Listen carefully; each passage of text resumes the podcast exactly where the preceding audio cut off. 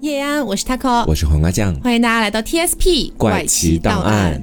今天又是一个聊案件的一个节目啊，是。然后呢，其实我觉得这一期不太像是真相寻踪了啊，因为其实它的真相很多年前就已经浮出水面了。对，凶手早就已经抓到了。对，但是这个案件呢，可以算作是我们中国十大奇案之一吧。是。啊，然后我觉得放在香港那边的话，也算是香港的四大奇案，算是排得上名号的这种感觉。对，很出名，很出名的一个案件。嗯，然后大家看到标题就应该知道我们聊的是 Hello Kitty 藏。尸案了，嗯，就这个案子哈，我小时候就听说过，就小时候逛贴吧呀什么的，大家都会把 Hello Kitty 藏尸案这几个字当做是那种你千万不要去搜索图片的啊。啊那样的一个关键词。是，而且我记得我小的时候，我不知道这个案件它具体是怎么样的，嗯，第一次听这个案件，我就觉得是两个完全风马牛不相及的东西被拼凑到了一起，就 Hello Kitty 和藏尸案。对，因为在我小的那个时间段，Hello Kitty 其实蛮火的，就是凯蒂猫嘛，对，觉得它特别。可爱，当时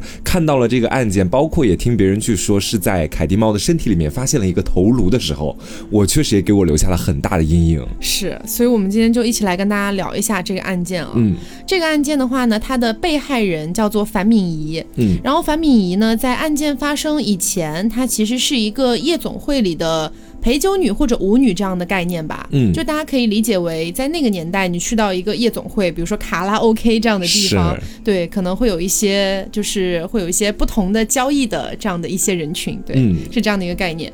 然后呢，她当时有一个同居的男友叫做阿细，嗯，然后他们俩呢其实是有一个儿子的，这个儿子是一九九八年出生的。那其实，在一九九七年这一年的时候，发生了一件事情。嗯，这件事情包括到之后的整体的后续发展，都严重的去影响了樊敏仪这个人的一生。嗯，我们把时间回到九七年哈，这一年的樊敏仪呢，她二十一岁。前面他哥也说到了，是在酒吧里面去干舞女的。她平常呢，在生活里面基本上也就靠着这样的一份工作去养活自己。怎么说，在当时经济迅速发展的香港来说的话，她去干这样的一份工作，拿到的那个薪水也仅仅只能够。让自己达到一个温饱线这种地步，嗯，然而这个时候呢，樊敏仪的生活里面突然传来了一个噩耗。啊，这个噩耗就是樊敏仪的祖母因为重病住到了医院里面去了。嗯，家里面当时也没有太多的钱能够给祖母去治病，所以就希望樊敏仪也能够分担祖母医药费的一部分。但是我前面也说到了，樊敏仪干的这份工作说到底只能养活自己，嗯，她没有更多的钱去接济家里面帮助祖母去治病。啊，她一面非常着急，因为这个女孩其实也蛮有孝心的，但另外一面她也没有任何的办法。直到后面这件事情出现了一丝转机，这个转机的开始是有一天呢，樊敏仪照。常去夜总会里面上班。当天他陪的这个老板名字叫做陈文乐，陈文乐也是会在我们后面的所有叙说当中反复出现的名字，嗯，因为他就是这起案件的凶手之一，而且他是第一被告。对，当时樊敏仪看到陈文乐之后，觉得人家是老板来夜总会里面，肯定是有一些钱的嘛。当时心里面就开始盘算着说，我要不然趁陈文乐不注意，我偷他一笔钱，然后把这笔钱汇到家里面去，让他们赶紧去救自己的祖母。说干就干，他当时呢就偷偷拿走了陈文乐的一笔钱，转手就给了家里。但是在这个地方，其实也会有一些其他的传闻。有的人说是为了接济家里去救祖母，也有人说是因为当时樊敏仪她自己就已经染上了吸毒的恶习，嗯，是偷钱专门去外面。买毒品的，但是关于这一点的实际情况究竟是怎么样，早就已经无从考证了。是的，对。总而言之，偷完这笔钱没多久啊，陈文乐其实就发现自己钱丢了，也很快的就找到了樊敏仪这里来。当时樊敏仪呢，面对着陈文乐，很快就坦白了自己的行径啊，并且央求陈文乐说不要把这件事情闹大，也不要让自己丢了工作。陈文乐表面上看起来是一个很好的人，他当时一开始就跟樊敏仪说说这几千块钱啊，你偷的。我就暂且先当是你借的，以后你还钱的时候加一点利息给我就好了。樊敏仪当时听到陈文乐这么说了之后，心里就松了一口气，他以为自己遇到了一个好人。直到几个月之后啊，樊敏仪逐渐发现陈文乐他所说的那个一点利息，远远没有一点点那么简单。相反，这些利息更像是越滚越多的一个高利贷。短短几个月的时间，欠钱产生的利息就已经超出了他当天去偷钱的好几倍。嗯，我跟大家说一下大。大概超出的是一个什么范围啊？据说一开始呢，他偷取陈文乐身上的钱大概是八千元这样子。嗯，被发现了之后啊，这个女受害人也就是我们的樊敏仪，后来陆陆续续还了四千块，但是他一共偷了八千，还了四千，按理来说他应该再还四千就够了嘛。是，但是这剩下的四千块，在陈文乐不断的去计算利息下，已经变成了三万元，已经超出原本真的是好多倍了。对，然后我们说这个时候的樊敏仪其实已经深陷到那种债务的漩涡当中去了。其实他这时候明白陈文乐不是什么好人，也已经为时已晚了。他靠自己那点微薄的工资，可以说这辈子可能都还不了他那么多钱，而且那个利息还在不断的往上涨。没有钱可以从樊敏仪那里得到，这陈文乐当然就非常不愿意了。他就叫自己的两个小弟啊，一个叫梁胜祖，一个叫梁伟伦，就叫这两个人隔三差五的去找这个樊敏仪要债，并且呢跟樊敏仪说，如果你还不起债，你就要用其他的方式来偿还这笔钱。什么样的方式呢？说到这个地方，我们就得说到陈文乐，他背地里也会干一些其他的事情。他其实是一个皮条客，平常呢就把女生去介绍给老板，然后自己在这个中间抽一点钱当做利息，等于是这个样子的。刚好当时这个樊敏仪长得也还可以，于是陈文乐就把樊敏仪介绍给了香港当地的不少的老板，然后让樊敏仪拿着接客的钱来还债。每次赚到的钱基本上都全部到了陈文乐那个地方，樊敏玉等于是无偿给他干了蛮久的一段时间。嗯，而且在接客的途中，樊敏仪还曾经意外怀孕，在意外怀孕的期间，陈文乐都没有让她休息，对，反而是让她继续去外面不断的接客。而且当时还是打着一个就是说可以玩孕妇这样的一个噱头去继续招揽客人，是等于说这个陈文乐其实心中丝毫没有任何一点怜悯之心，就把他当一个摇钱树来看。对，樊敏仪呢，她也在漫长的时间当中逐渐的清醒了过来，她逐渐的觉察到自己的债务其实早就已经还清了，现在在不断努力的去工作，只是为了去偿还那个天文数字，只是其中的利息而已。嗯，所以她当时固然是面对着陈文乐以及另外两个人的控制，她想。想赌一把，看看到底能不能逃脱他们的控制。于是，在一九九九年的时候，他就找了一个新的地方，然后呢，偷偷的潜过去了。等于说，这个时候他心里面想的是，我已经彻底自由了，离开了那几个人的控制。但没想到，他逃脱的这个举动反而激怒了陈文乐和他的另外两位小弟。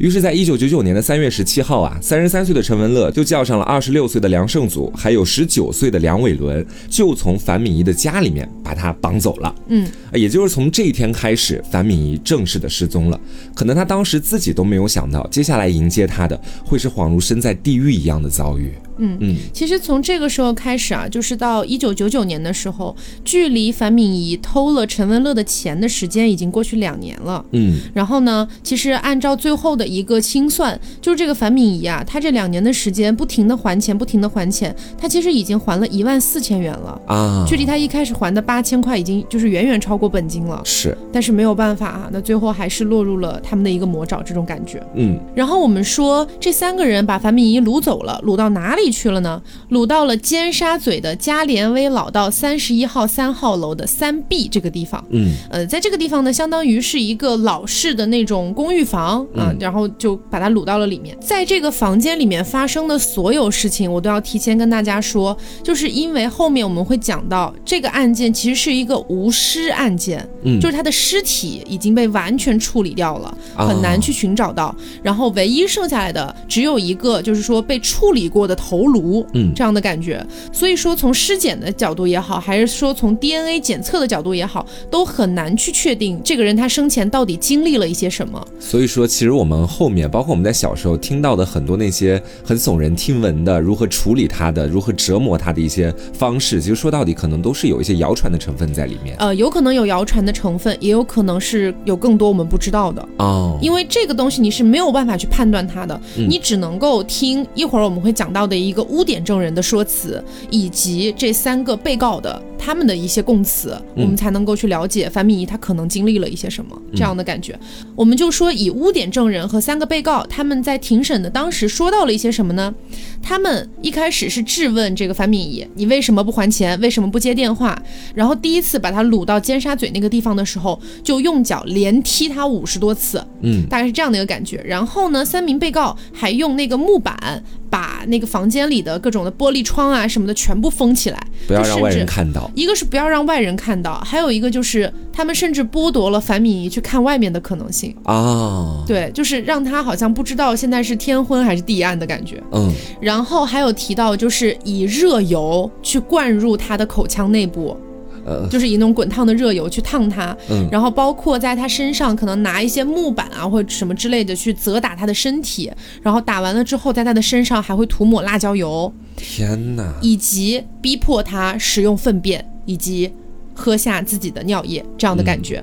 而且同时还提到，就是有把那种就是热熔胶之类的东西，把它点燃，然后融化了之后滴在他的腿上，而且在滴的过程当中，他们还要求樊敏仪是必须发出笑声的啊啊，皱一下眉头都不行，皱一下眉头又会开始继续打。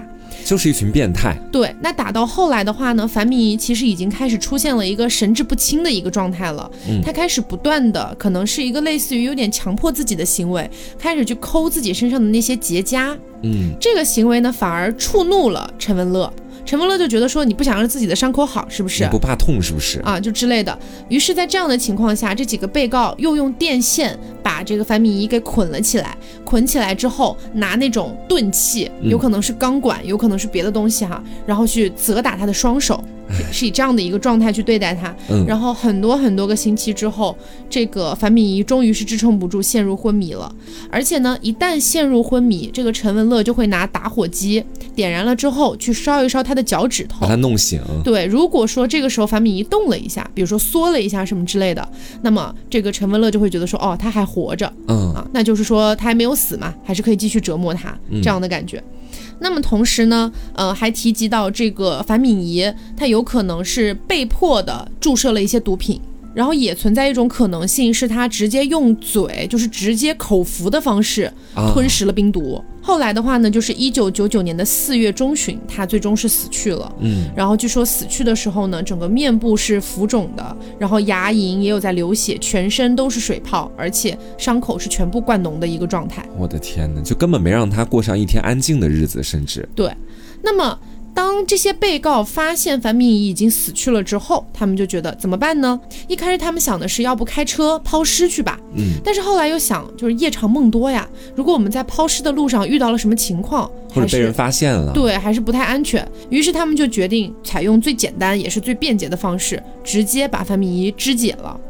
他们一开始是把尸体搬到了那个房子里的浴缸里面，然后开始放血，然后锯开他的骨骼，同时呢，把樊敏仪的这些内脏全部掏出来，并且在浴室里面放那种很滚烫的开水，去把他的全身，不管是肢解了还是什么部分，全部给烫熟。嗯，烫熟了之后，他们把这些肢解的部分分在很多个塑料袋里面，然后丢在了垃圾站。那么同一时间，陈文乐还在处理死者的头颅这个部分，就是关于头颅为什么反而被保存了下来，一个可能是因为他们害怕。头颅如果被人发现了，是很容易比较快的去确认死者身份的。对，而且还有一个点呢，也是考虑到他们可能也是比较变态的一个想法，就是为了满足自己的那种乐趣。收集癖是吗？也不是收集癖，他们还是丢掉了。嗯，就是是一个自己的乐趣的这种感觉，恶趣味吧。然后呢，就是把樊敏仪的这个头颅用那个炉子。然后里面烧上水，然后给煮熟了。嗯，而且煮熟了之后，就是其实他脸部的一些软组织啊什么的，也全部都是被处理掉了。嗯，所以其实你可以理解为就是一个骨架吧，这种感觉。嗯。而且这里还要提到一个点啊，就是在他们犯案的时候，在他们的邻居的房子里面也发生了一起强奸案。嗯，所以说当时有警员就赶到了现场去调查，然后他们当时慌啊，虽然说感觉不是来调查自己的，但是有警察到了他们附近了。对，所以他们当时情急之下就把一部分的内脏抛出了窗外。他们以为就会掉到大街上，可能就被人扫走啊什么的。嗯，但是实际上掉到了他们那栋楼的，有点像那种雨棚上面的感觉。明白。嗯，随后呢，他们又在家里面翻找，找到了一个 Hello Kitty 的洋娃娃。哦。而且这个洋娃娃是美人鱼造型的洋娃娃。嗯。就是有一种说法称啊，这个洋娃娃其实是后面我们会讲到的污点证人的，就是不是一共有三个被告嘛？啊。然后年纪最小十九岁那个梁伟伦。他有一个十三岁的女朋友。完全未成年的女朋友，这个我觉得也很夸张。十三岁的女朋友，总而言之呢，就是这个小女孩本质上还是小孩嘛，所以她会很喜欢洋娃娃。那平时买不起那种正版的 Hello Kitty，所以这个洋娃娃其实是她在就是尖沙咀附近的一个盗版的那种地方买到的。嗯，总而言之呢，他们就把这个 Hello Kitty 的洋娃娃割开，然后从里面取出一部分的棉花，然后把煮好的那个樊敏仪的头骨，对，其实已经算是头骨了，然后塞进去缝。缝合起来，天哪！就这样，他们完成了所有的操作。尸体的部分呢，被丢到了垃圾站，头颅被缝在了 Hello Kitty 的这个洋娃娃里面，一部分的内脏被丢在了这个窗户外面。嗯，是这样的一个情况。他们完成了这样的一系列流程之后，也就纷纷都离开了他们住的这个地方。嗯，而且最变态的一个地方还在于，就是后来的供词里面说到，陈文乐不是把那个头骨从锅里面取出来嘛？嗯，取出来的时候不是要把它放到 Hello Kitty 的那个洋娃娃里面吗？嗯，据说他放进去的时候还说了一句话，说乖乖不要动，我帮你打扮好。啊，就很变态，你知道吗？就很变态，真的就是一个彻头彻尾的变态。而且其实我听完了他整体的一个犯案过程哈，其实我有一个很明显的感觉，就是陈文乐可能根本就没想让受害者活着回去。嗯，他可能在一开始把他从受害者的家里面绑到那个地方之后，就下决心要把他弄死了。嗯，我有这种感觉在其中。其实这个案件就真的很像我们之前聊过的那个林濑水泥风湿杀人案。嗯，就是那个女受害人叫做古田顺子的那个案子。嗯，那个。案子黄瓜酱当时没有录那期节目，但是听过的听众应该会有一种似曾相识的感觉。啊，就是也是因为一个原因把一个女的绑到一个地方虐待一两个月的时间，然后最后把她给弄死了。是，然后她尸体的处理方式会让我想到以前我在的时候录的那期南大碎尸案，嗯，就会让我想到包括一些放血啊，然后再抛尸啊那个过程，能让我回想到那个案件，虽然他们不是完全相同的，嗯，而且我现在可能是确实做的凶杀案件有点多了之后啊，嗯，我发现了一个。蛮重要的点，也是可以讨论一下的一个点，嗯，就是或许变态杀手都不需要老师，也不需要什么模仿的对象，他们感觉在第一次作案的这个过程当中，就已经能够展示出那么残酷的一面。嗯，我觉得这可能就是我们经常所说的人性最劣根性最恶的那个部分。是，而且我也开始越来越相信，是不是有某一部分的人，他们天然的具有某一部分的人格。然后我以前也看过一些资料，说部分人格他们成为杀人凶手的可能性会很大。哦，这个其实我们在做林濑水泥封尸杀人案的时候，是吗？对对对，我们是聊过这个话题的，应该是那一期吧，我也有点忘了，因为我们做过蛮多这种就是劣根性的案件的。是，其实我们是聊过就是人性本善还是人性本恶这个问题的啊。我觉得其实很难判断，是，就是我觉得可能有一些人天生就很善良，有一些人他们可能天生就很邪恶，天生就是恶魔，对，能干得出这种事情。那我们说这么恶劣的一个案件，他后来是怎么样被侦破的啊？嗯，是这样子的，就是首先啊，在他们藏尸的期间，其实住在他们楼上的有一个住客，姓黄，我们叫他这个黄住客。好，黄先生。对，黄先生。黄先生呢，当时住在他们楼上嘛，嗯，然后通过一些比如说玻璃的一些倒影啊什么的，嗯，其实是有看到不断的有那种手起刀落的一个影子的。他当时是不是会以为在处理动物的尸体？他不知道嗯。总之，他当时是用 DV 拍下来了。他觉得很好奇，就拍下来了。但是呢，因为这个案件是到后面才侦破的，嗯，所以其实，在等待的这个过程当中，他觉得可能就没什么关系，于是就把那一段影像给洗掉了，又删掉了。对，又删掉了。而且呢，樊敏仪的头颅不是还被留在那个地方吗？嗯。而且我们前面不是说了，抛出去的那一部分内脏掉在了类似雨棚上面的地方，是。所以其实一直是留在那一个大楼里面的啊，然后就会不断的。发出恶臭这样的感觉，周围的邻居也有因为恶臭而去报警，但是当时的有一个警察赶到现场之后，他就是巡视了一番，也没有什么觉得特别奇怪的地方，他甚至看到了那个 Hello Kitty 啊，然后他当时用脚踢了一下那个 Hello Kitty，他就觉得好像也没有什么异常，嗯，于是就离开了，就回去之后就说可能就是垃圾发出的恶臭，嗯，那所以说就是其实是有一些机会。让这个案件早一点去被侦破的，但是就一直没有迎来这个契机的感觉。嗯，那我们说一下这个案件真正开始浮出水面是什么时候？是凶杀案发生之后的一个月左右了。香港呢，当时有一个地方叫做九龙码头围女童院，然后当时有一名十三岁的小女孩阿芳。她其实就是我们前面讲到的那个梁伟伦的女朋友，也是那个污点证人。对，这个阿芳也就是那个污点证人。嗯，她当时跟社工说，她每天晚上都在做噩梦，梦到什么呢？梦到有一个女人不断的跟她说：“把我的头还给我。”哦，对，所以她觉得自己精神实在是要崩溃了，受不了了，她就跟社工讲出了所有她知道的案件的细节。嗯，然后社工就在一九九九年的五月二十四号，终于是报警了。所以其实这个阿芳在一定程度上也参与了樊敏仪的整个死亡的凶案过程。嗯，他看到了一些东西。对他看到了一些东西，甚至呢，就是在一段时间之内，因为我觉得是这样的，就是可能你周围的人都在跟你讲，这个女人很可恨，这个女人是。需要被我们所去欺负的，我们我们就是要去虐待她的。嗯，所以一个十三岁的小女孩心智也不成熟，可能她也做出了一些伤害范敏仪的事情。是啊，是这样子的。总之呢，她就是作为本案的最重要的污点证人，终于是浮出水面了。然后社工报警的两天之后，也就是一九九九年的五月二十六号，九龙油尖景区的一队探员带着阿芳一起到达了那个现场，就是我们前面说的尖沙咀的那个地方啊。阿芳当时恐惧的都不敢上楼，她特别害怕，只敢在楼下啊，就是跟这些警察说啊，大概就是三楼三 B 那个地方，你们上去看看吧。然后呢，当时那些警员就戴着口罩，然后呢，全身都是有防护的，因为知道里面可能会有尸体，所以可能会有一些虫子啊什么之类的。当那个房间门打开的时候，一股尸臭扑鼻而来。天开灯了之后，就看到一个美人鱼造型的 Hello Kitty 洋娃娃就在眼前不远处，倒在一个走廊的旁边。然后呢，其中有一个探员就拿一个类似于那种铁棍之类的东西去戳了一下那个公仔，嗯，然后就发现里面是有坚硬的物体的，是包着东西的。对，而且呢，由于当时他们处理这个头颅的时候，并没有把它完全煮熟，所以在洋娃娃里面其实是还是在不断的渗出那种血水的。啊，嗯，所以整个洋娃娃的那个头部你是能看到一些血迹的，是。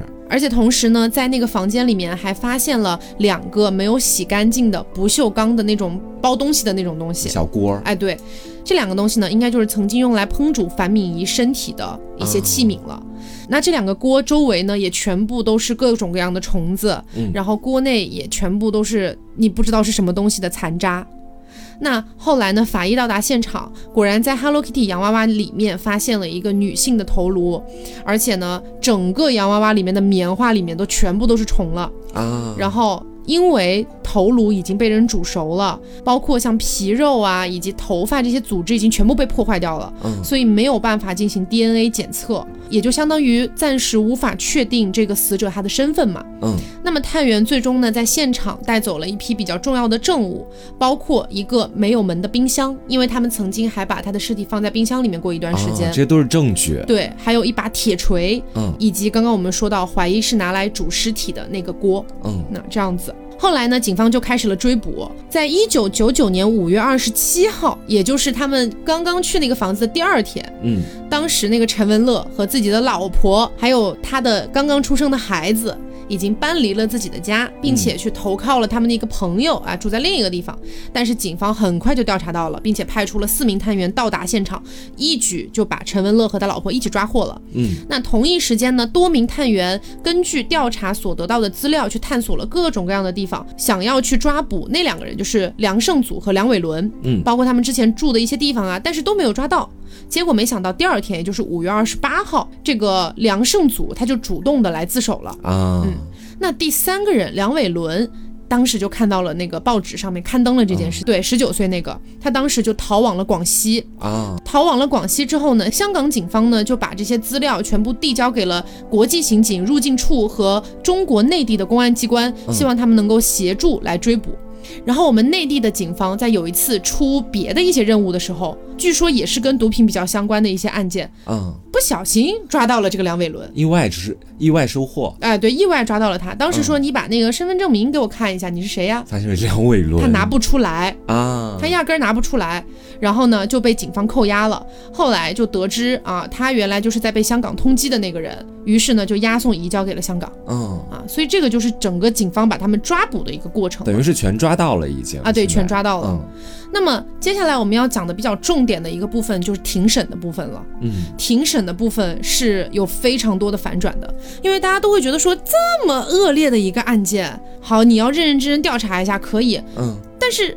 事实摆在眼前啊，对吧？你就应该判他们死刑啊。结果不会变的吧？至少啊，但是大家真的没有想到，是在这样的一个庭审过程里面，居然出现了非常大的反转。嗯，险些这三个人就差点无罪释放了。这差的实在是有点太远了。对，就原本你想到他们肯定会死刑，但是没有想到中间数次可能会被无罪释放，这两个中间真的隔着太多的东西了。嗯嗯，而且我们有一个前提要跟大家说一下，就是香港其实是没有死刑这件事情的。嗯啊，基本上可以说没有死刑。九三年那年就废除了。对，就是说最极刑的也就是无期徒刑这样子。那么我们前面讲到了，因为尸体的组织被严重破坏，DNA 技术是无法去确认死者身份的，而且这是一个没有尸体的案件，无法去进行有效尸检，所以说所有的犯罪过程都是由那个污点证人阿芳，十三岁的女孩，对，由她来提供的。那么这个地方就会遇到一个问题啊，一是她十三岁嘛，年纪太小，对，就算我们撇开年纪太小这个点哈，就是我们完全相信她，嗯，但是她会不会包庇犯罪嫌疑人呢？哦，她还是那个十九岁的梁伟伦的女朋友，她还参与了犯案的过程，甚至对，或者说他有没有可能加害犯罪嫌疑人呢？嗯，甚至有没有可能说这整个案件都是阿芳编撰出来的呢？就都有可能是，而且更可怕的就是我刚刚不是提到嘛，整个庭审过程当中，虽然阿芳完完全全的指控了这三名男子有犯罪事实，但是接下来的一个就是整体的流程，你会觉得非常的吊诡，就是不管我们相信还是不相信阿芳说的话，嗯，整个案件险些都走向了这三个人没有杀死死者。为什么呀？因为如果相信阿芳的话的话，那么这三个人是必定有罪的呀。这个地方就要提到，因为阿芳说的话里面，他并没有亲眼看见这三个人杀死了范明义。哦，对，这个就是一个很关键的点了。是，来我们来说啊，就是两千年十月份的时候，哎，开庭了。开庭之前，我们要说到，在庭审的初期会有一个东西叫做双方知情同意书。嗯，这个双方知情同意书是拿来干嘛的？就是我们不管是辩方还是控方，嗯，我们都承认知情同意书上面说的是事实存在的。所以我们在庭审的过程当中，不需要再针对双方知情同意书里面提到过的内容再去做辩解了啊，就是意思是说，这是我们交谈的一个基础，我们必须都认可这个东西，我们的谈话才可以被建立。没错，那这里面提到了五个点哈，第一个点是一九九九年三月十七号，死者被第二被告梁胜祖和第三被告梁伟伦带到尖沙咀嘉联威老道三十一号三楼三 B 单位啊，这一点是大家都承认的。是，那么你要注意一下。有提到死者是被第二被告和第三被告带过去的，那第一被告呢？第一被告并没有参与这件事情。啊，嗯，因为第一被告哈，按照后面的供词是陈文乐让他的两个小弟去把那个樊明仪绑过去的，他是背后指使，对，所以他本人其实并没有到场啊，在那一天。第二点，死者在三月十七号到四月中旬一直被禁锢在这个单位，就是我们前面说的那个，就是什么三 B 之类的，是。那么同时，这个地方又要注意一下：第一被告陈文乐，第三被告梁伟伦承认了非法禁锢罪，嗯，但是第二被告梁胜祖没有承认。为什么不是他把我们的受害人抓到那个地方去的？他只承认他绑到那边去了，但他没有承认他把那个人非法禁锢在那儿了。明白，懂我意思吗？那第三个点就是四月中旬的时候，死者被发现死在该单位的地上，但具体死亡日期和时间是无法被确认的。嗯，第四个点。死者死后，三名被告都参与了处理尸体的过程，包括浴缸内放血、肢解、放入冰箱、烹煮尸体并抛尸、将死者头颅放入 Hello Kitty 公仔内等等。嗯，这个也是大家都公认的。第五个点。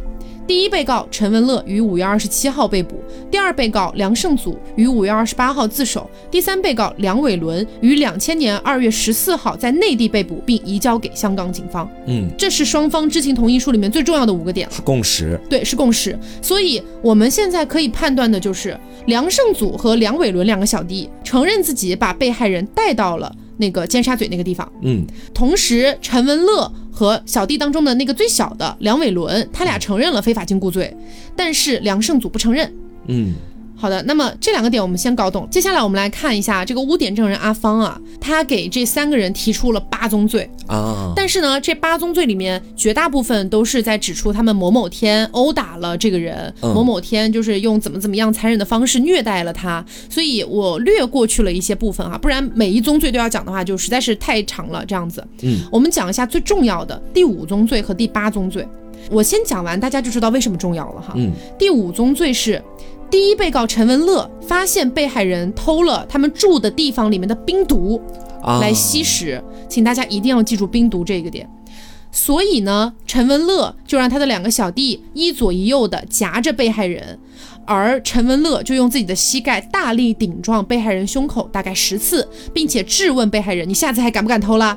被害人说：“不敢了，不敢了。”这是第五宗罪里面提到的。嗯，第八宗罪里面是这样子的：第八宗罪是最重要的，因为第八宗罪发生的当天，很有可能就是樊敏仪死亡的那个时间了。嗯嗯，阿芳当晚听到关着被害人的房间里面传来了声音。就是有点像之前那种被害人被殴打或者被用钝器击打发出的那种声音。嗯，于是呢，阿芳就前往了被害人的房间去查看，发现被害人躺在地上，正在把一些冰毒捡回自己手里的那个锡纸上面。嗯，就其实这是一个你看上去会觉得他想要去吸食的一个动作。嗯，对吧？之后阿芳就离开了房间，在他离开房间的五分钟内，他再次听到了殴打的声音传来。于是他再次前往被害人的房间，发现被害人的样子非常痛苦，在地上姿态扭曲，喘着粗气，大声哭，而且还有呼吸困难的感觉。嗯，但此时只有陈文乐和梁伟伦他们两个人在场，啊，梁胜祖是不在场的。也就是说，如果受害人是在当天晚上死去的话，那么凶手是在这两个人之间的。呃，也可以这么说。那么被害人扭动一阵之后，就躺在地上一动不动了。之后，陈文乐又用打火机烧了烧他的脚，就跟之前用的那个方式是一样的。这个时候，被害人缩动了一下。证明这个时候人还活着。嗯，于是呢，陈文乐就让梁伟伦和污点证人阿芳一起扶着被害人，想让他站起来。嗯，结果刚扶起来靠墙，被害人立刻又滑倒在地上，又一动不动了。这之后，他们就各自回了房间。啊，也就是说，可能在这个时候，被害人已经死了。是的，也有可能是在他们各自回了房间之后再死的。嗯啊，这个说不清楚。总之，第二天早上一早，陈文乐就跟阿芳说：“你去检查一下那个樊敏仪的情况。”就在这个时候，发现她已经死亡了啊！而且在鼻腔附近还有白色的分泌物，这两个点是很重要的啊，因为提到了白色分泌物，还提到了冰毒。大家要知道，就是辩方，也就是为那三个被告去辩护的一个律师团，他们肯定是想要找到办法去证明他们无罪，或者说是帮他们洗清一些罪名这样的感觉。我明白了，他们是不是想说的是，受害者其实最后是吸毒过量致死的？没错，啊，他们想把整个可能性变成是樊敏仪自己吸食过量而死。那这样的话，案件其实就发生了一个惊天的大转变了。因为在先前你要说这三个凶手，他们可能第一个所犯的罪就是把受害者绑到了那个房间非法囚禁，嗯，第二个可能是非法虐待殴打，但是最后导致他死亡的跟这几个凶手可能没有什么关系，嗯，是他自己在吸毒才导致的死亡。对。他们如果最后如果说最后证明了他们其实没有杀死这个人的话，那他们被判的罪就像黄瓜刚才说的，顶多最后再加一个就是阻止尸体啊下葬啊，或者是分尸这样的罪名，但是跟杀人是没有关系的了。明白。所以这真的非常可怕。是。而且你知道这个时候最可怕的一点还不只是这样子。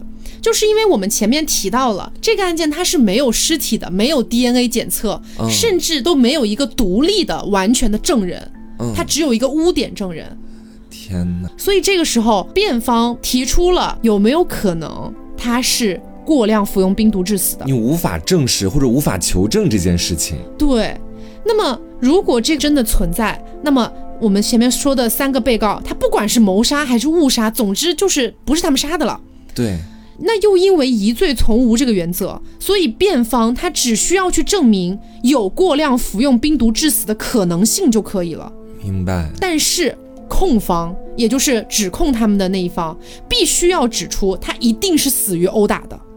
这根本就没有什么办法呀，因为我觉得说证据，如果我们说那种铁证哈，一般都是第三方提供的证据。这个第三方要不然就是从尸体上得到的，要不然就是从跟案件没什么关系的其他目击证人那里得到的。嗯，但是我们反观这个案件，你要说他身体和尸体上面的一些线索早就已经被销毁干净了，而人证只剩下一个跟案件有关系的污点证人。嗯，那这个其实对于当时的控方来说是极其不利的。对，所以这个时候双方的胜算是。相当不均等的啊，但是呢，哎，我觉得哈，就是这个控方也还是有点智慧的。控方后来指出，鼻腔附近有白色的分泌物，除了是过量服用冰毒之外，还有可能是毒瘾发作的表现。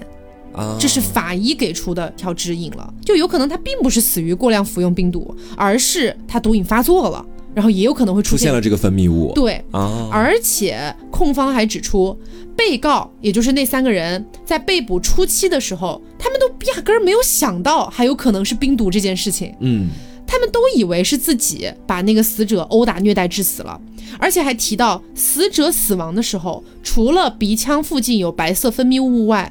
耳朵也有流血啊，耳朵有流血这件事情就只可能跟殴打致死挂钩了，不可能去和过量服用冰毒挂钩了。是这样子的，而且阿芳的证词里面虽然提到了冰毒，但是呢，他说到的第一次就是第五宗罪的那个地方，嗯，他是听梁伟伦告诉他的，他并没有亲眼见到，所以这个东西属于传闻证供。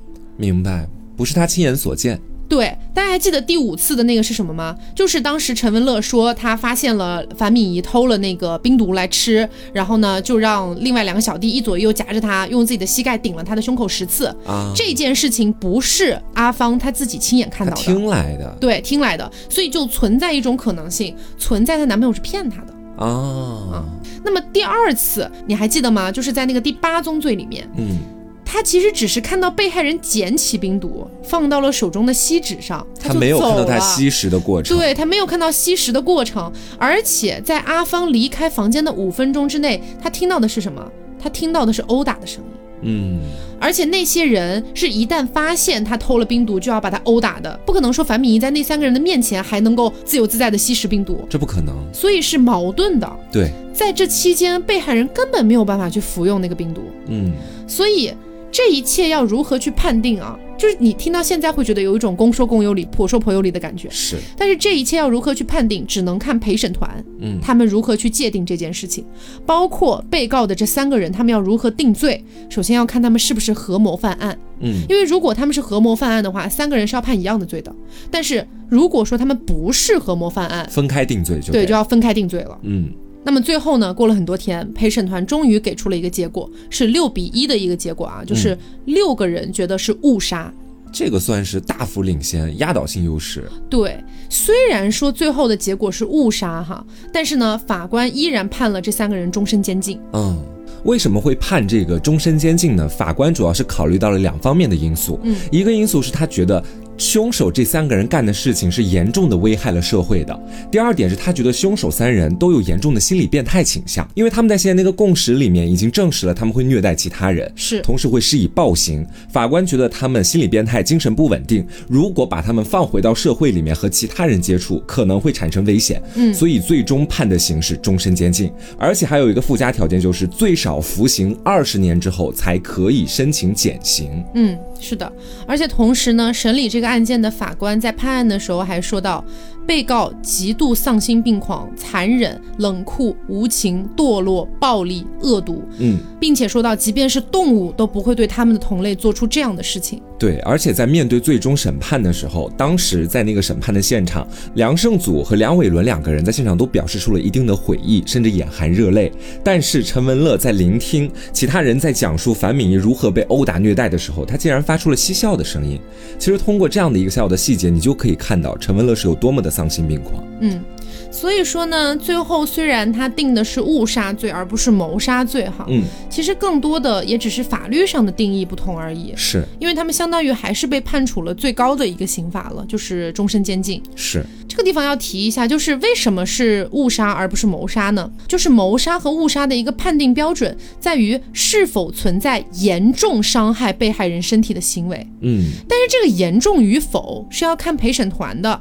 就是我给你举个例子，比如说啊，黄瓜酱，嗯，我现在拿一个刀捅了你的腹部，算不算严重？算严重。那我如果说只是拿我的脚踩了一下你的脚呢？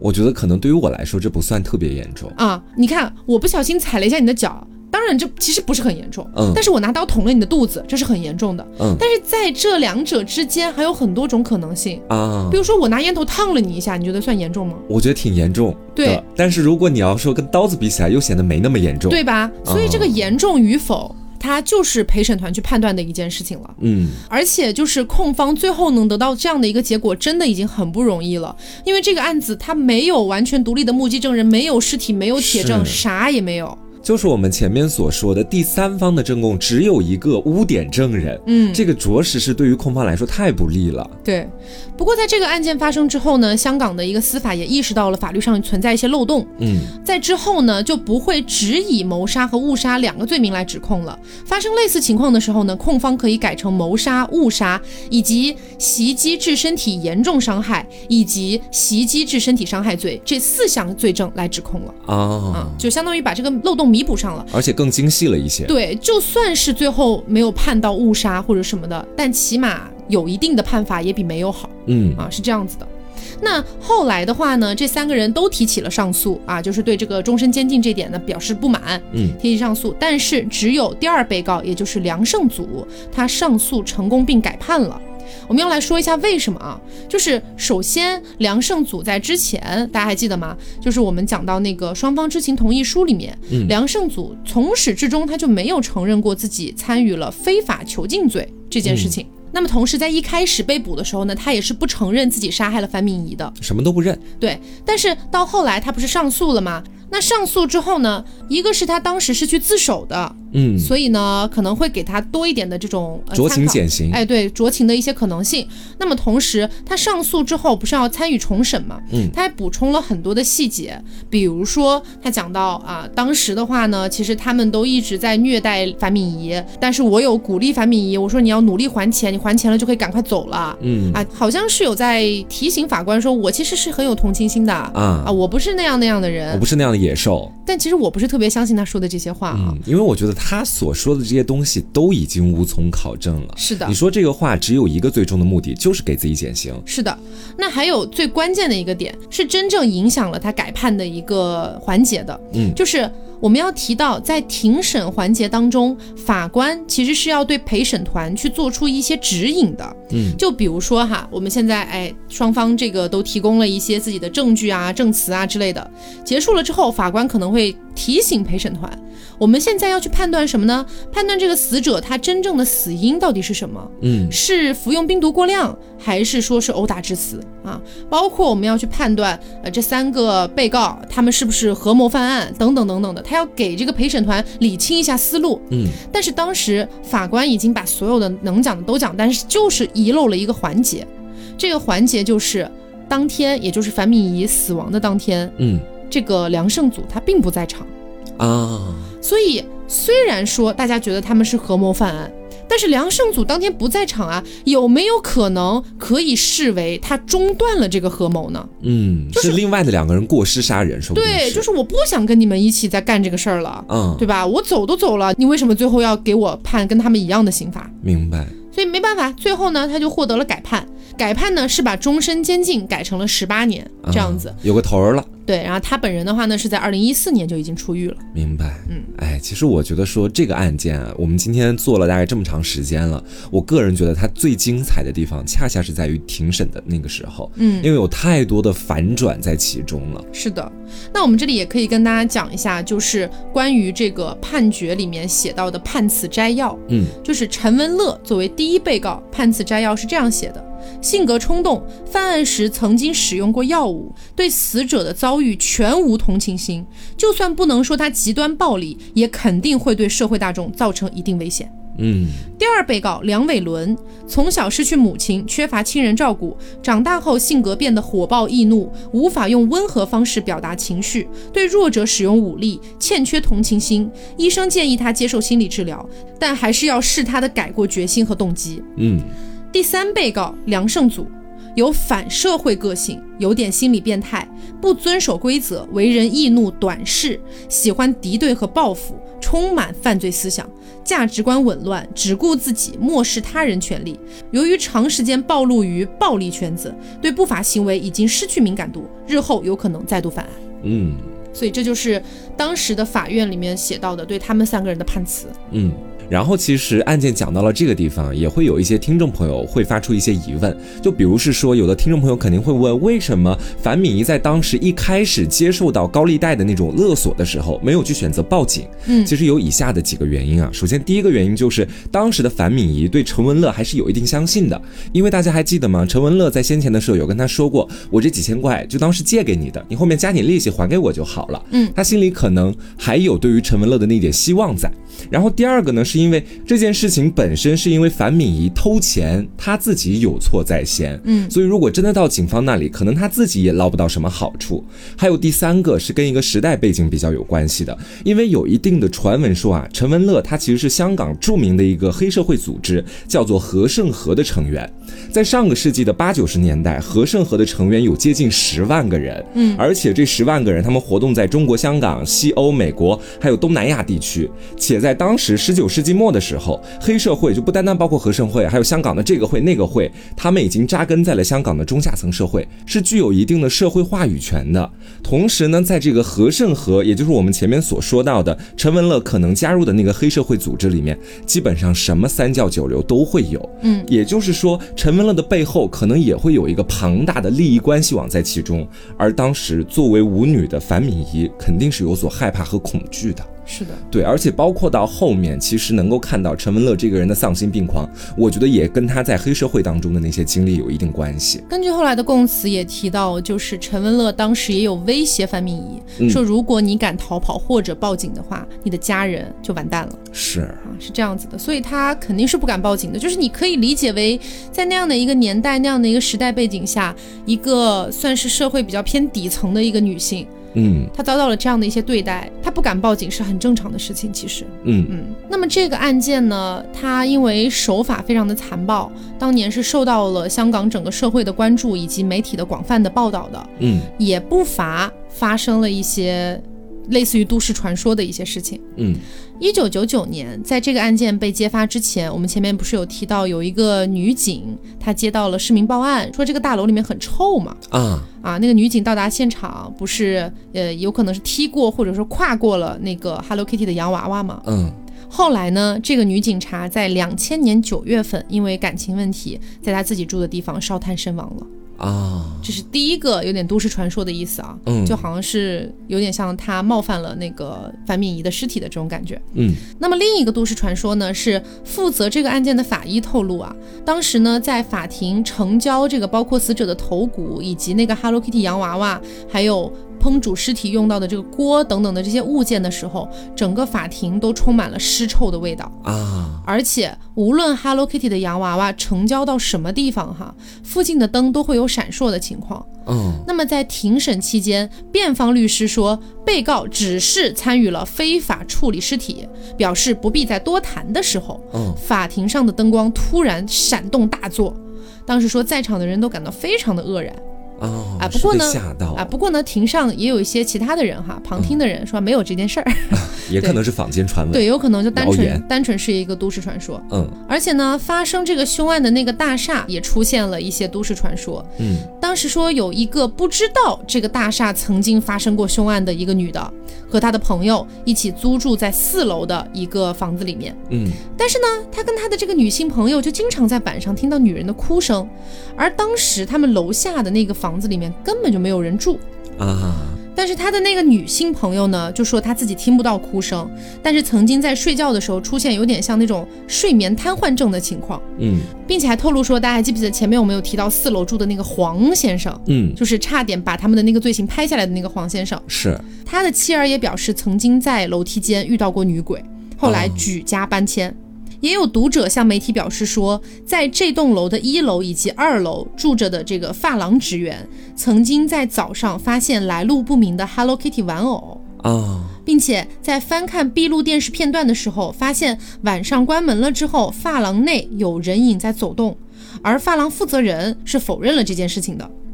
那么，香港玄学家陈定邦的妻子也表示，二零一三年的时候，他在加连威老道的酒吧消遣期间，看到对面大楼单位内有一个女人的人头一直在盯着他。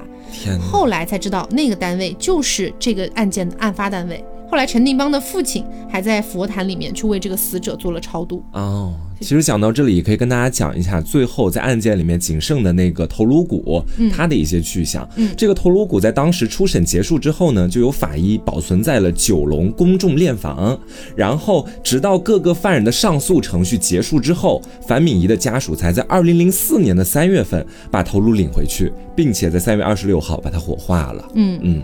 而且这个凶案当时发生的那个地方啊，就那栋楼，已经在案发十三年之后，也就是二零一二年拆掉了。二零一六年的时候重建成了一个酒店，这个酒店叫做瑞声嘉威酒店。